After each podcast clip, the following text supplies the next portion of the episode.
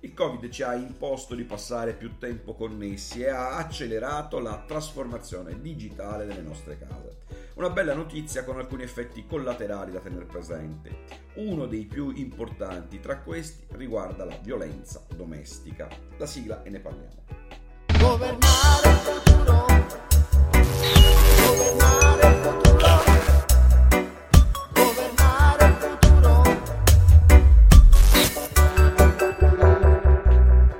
Gran Bretagna, nel 70% degli episodi di violenza domestica denunciati a Refuge, un'associazione specializzata, durante i giorni della pandemia la tecnologia ha avuto un ruolo da protagonista.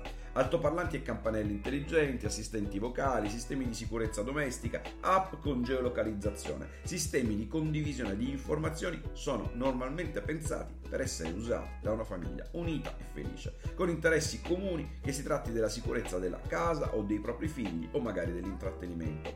Ma che cosa succede quando questa premessa viene meno e qualcosa va storto? come talvolta accade perché appartiene alla vita. Secondo i dati appena diffusi da Refuge, i dispositivi connessi protagonisti delle nostre nuove case intelligenti si trasformano in pericolose strumenti nelle mani il più delle volte del marito allontanato da casa. Le storie raccolte dall'associazione rappresentano un autentico bestiario davanti al quale è importante non voltarsi dall'altra parte. Lui mi ascoltava in ogni stanza di casa attraverso il nostro sistema Alexa, racconta una donna. Lui sapeva chiunque bussasse alla mia porta grazie al campanello Ring installato eh, sulla porta stessa che gli mandava un'immagine di chiunque si avvicinasse al campanello. Quando ho provato a disattivarlo mi ha scritto che stavo mettendo a repentaglio la sicurezza dei nostri figli, racconta un'altra.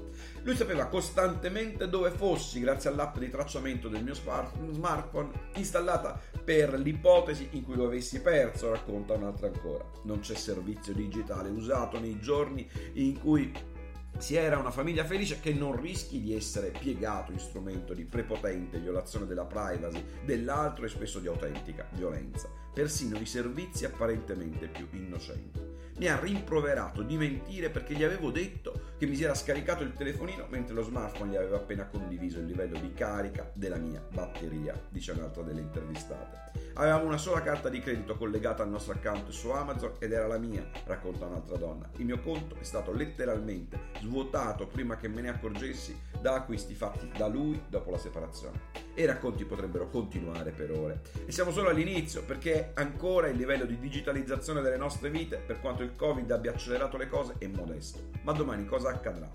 Certo a ciascuna di queste storie si potrebbe rispondere che per scongiurare il rischio di abusi e di violenze mediati dalla tecnologia sarebbe sufficiente all'indomani della separazione rivedere i settaggi dei nostri dispositivi connessi, cambiare le password, modificare gli account tutto vero, ma pensarci non è intuitivo, specie in certi momenti, e chi si è occupato dell'installazione e della manutenzione di questi dispositivi spesso ne sa più dell'altro, magari dell'ex coniuge o l'ex compagna che resta a casa.